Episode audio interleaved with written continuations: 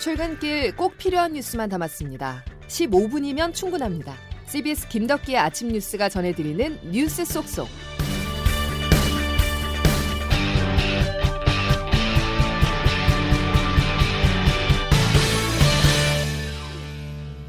여러분 안녕하십니까? 8월 18일 김덕기 아침 뉴스입니다. 이슬람 무장 조직 탈레반이 아프가니스탄에 장악한 이후 첫 기자회견을 진행했습니다.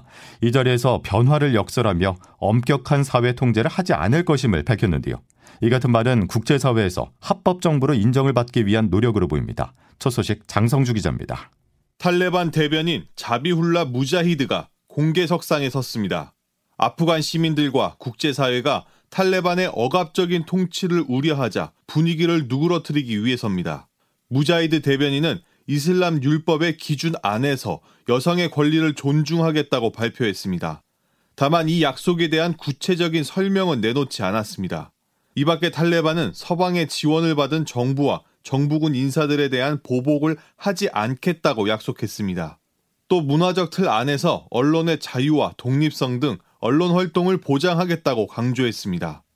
실제로 탈레반 관계자는 한 TV에 출연해 여성 앵커와 인터뷰를 하기도 했습니다.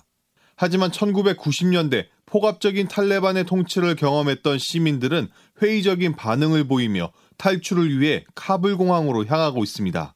미국은 공항을 이용해 수천 명을 대피시키기 위해 탈레반과 대화를 하고 있고 탈레반이 적대적인 행동을 취하지 않고 있다고 밝혔습니다.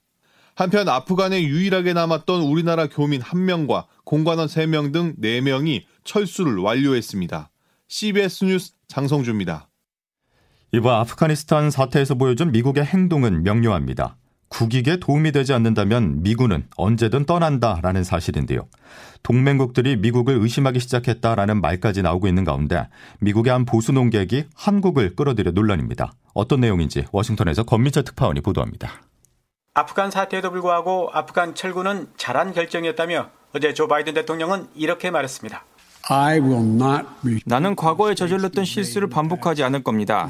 미국의 국익에 맞지 않는 갈등 속에서 무기한 머물며 싸우는 실수를 말입니다.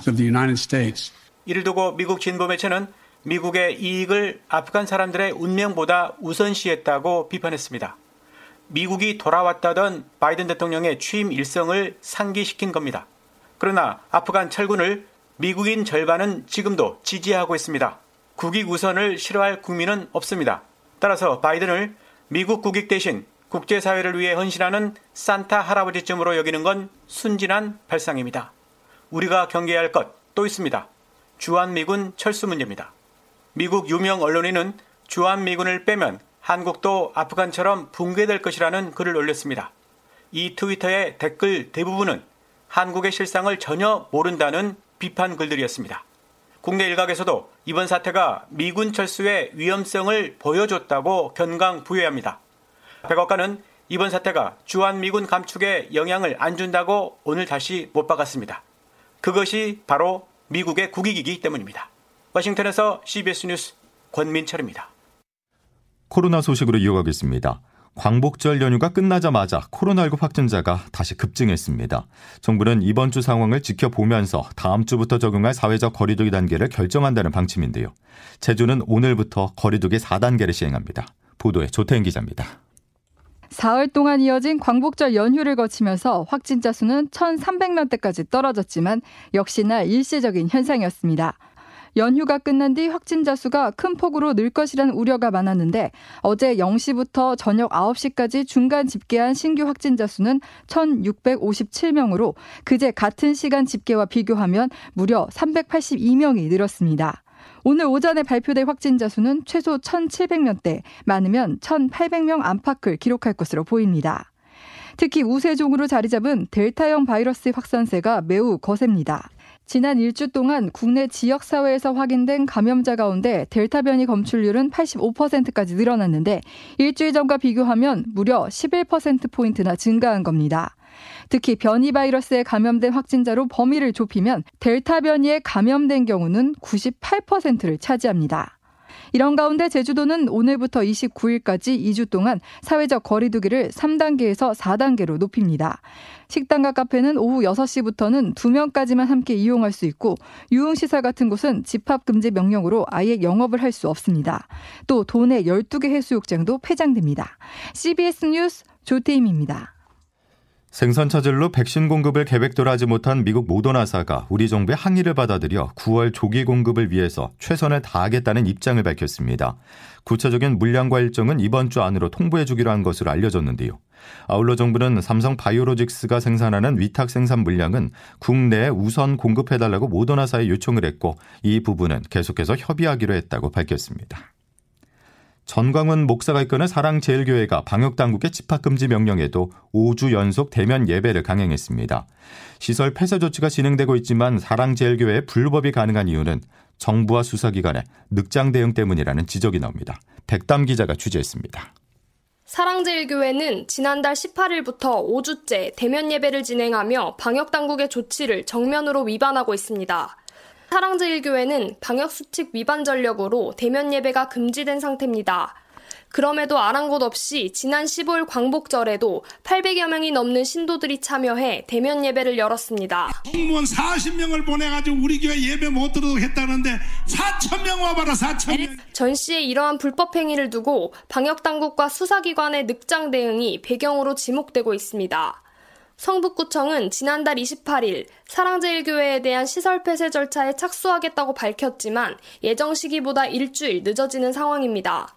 경찰 역시 사랑제일교회가 방역수칙을 위반했다며 한 종교단체가 제출한 고발장을 세 차례나 접수했지만 아직 전시 소환 조사도 하지 않았습니다. 방역당국과 경찰의 대응이 늦어지는 사이 전 씨는 오히려 경찰을 향해 고발을 예고하는 등 반격 수위를 높이는 분위기입니다. CBS 뉴스 백담입니다. 다음 소식입니다. 국민의힘 내부 갈등이 격화하고 있습니다. 이번엔 이준석 대표가 저거 금방 정리된다고 한 발언의 진실 공방이 새로운 뇌관으로 떠올랐는데요.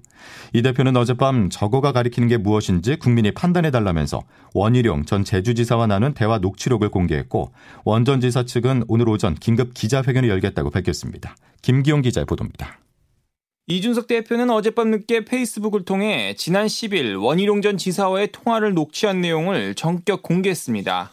녹취록을 보면 이 대표는 경선 과정의 갈등을 우려하는 원 전 지사에게 저거 곧 정리됩니다 라고 말했습니다. 원 전 지사는 주어인 저거가 윤석열 전 총장을 지칭한다고 주장합니다. 이준석 대표가 윤석열이 금방 정리된다라는 워딩을 내가 직접 들었다고 기사가 났던데 사실이냐? 난 사실이다. 내가 왜 거짓말을 하겠냐? 하지만 이 대표의 주장은 주어인 저거가 맥락상 윤 전 총장이 아닌 경선 과정의 갈등을 뜻한다는 겁니다. 이와 관련해 원전 지사는 오늘 오전 9시 긴급 기자회견을 열고 이 대표 발언에 대한 입장을 밝힐 예정입니다.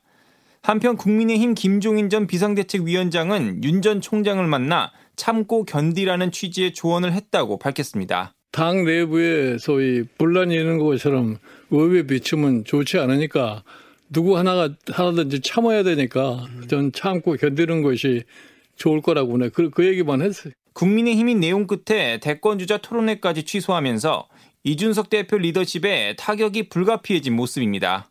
CBS 뉴스 김기웅입니다. 이어서 여당입니다. 4차 TV 토론회가 진행된 어제는 부동산 정책을 놓고 후보들 간의 난타전이 벌어졌는데요. 특히 이재명 경기지사의 기본주택 공약에 대한 공세가 거셌습니다. 토론회 분위기 김동빈 기자가 취재했습니다. 더불어민주당 네 번째 경선 토론회에서도 기본 시리즈에 대한 반 이재명 전선이 만들어졌습니다. 이번엔 기본주택이었습니다. 추미애 김두관 후보입니다. 20만 호를 매년 짓기 위해서 연간 한 44조 소요된다 하시는데 그 재원 대책을 보면 매우 허구적입니다. 250만 호를 공급한다 그러는데 그걸 어디에 하시는 거죠? 이재명 지사는 주택도시기금으로 재원 마련이 가능하다고 거듭 강조했고 부지에 대해서도 이미 마련돼 있다고 답했습니다. 이미 문재인 정부에서 이제 그러니까 연평균 56만 호를 공급하기로 계획을 해서 이미 발표돼 있고 그거는 수도권만이 아니고 전국적으로 다 분산돼 있고 박영진 의원은 이 지사의 기본주택이 사실상 월세살이라고 비판하면서 분위기가 험악해지기도 했습니다. 집 한 채 갖겠다는 국민을 투기꾼으로 몰아가는 정치는 좋은 정치가 아니라는 말씀을 드리겠습니다. 아, 지금 여기 연설하는 장소도 아니고 토론하며 상대방한테 답변할 기회를 주는 거예요. 좀 이따가 말씀. 이낙연 전 대표의 서울공항 개발 공약도 난타전이 벌어졌습니다. 어, 마지막 남은 금싸라기 땅으로 그 투기 세력의 민원을 제일 먼저 들어주게 되는 것이고요. 안보에도 심각한 문제가 있고 또 또 한 가지는 부동산 투기 문제가 있다는 생각이 들어요. CBS 뉴스 김동빈입니다.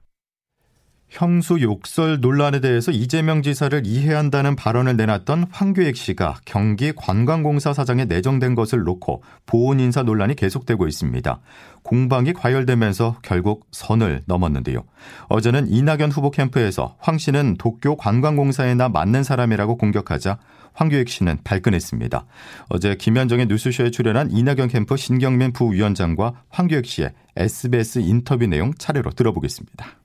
일본 음식에 대해서 굉장히 높이 평가를 하고 일본 도쿄나 오사카 관광공사에 맞을 뿐이 아닌가라고 생각이 돼요. 일베들이 만든 프레임으로 나를 공격을 했어요. 짐승이나 하는 일이라고 해요. 치고받는 난타전 속에 이재명 경기지사가 어떤 결단을 내릴지도 주목되는데요. 어제 TV 토론에서 나온 관련 발언도 들어보겠습니다.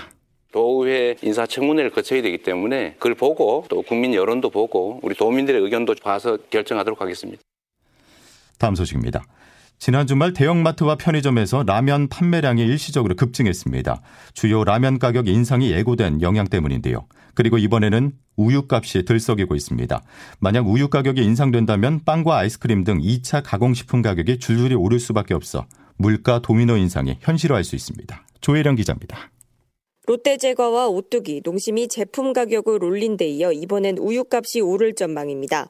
낙농진흥회는 우유 원재료인 원유 가격을 리터당 21원 올린 947원으로 결정하고 이달 말 우유업계에 통보할 예정입니다. 정부는 소비자 물가 부담이 크다며 연말까지 6개월 유예를 요청했지만 낙농업계는 지난해부터 이미 1년 동안 가격 인상을 유예했다며 받아들이지 않았습니다.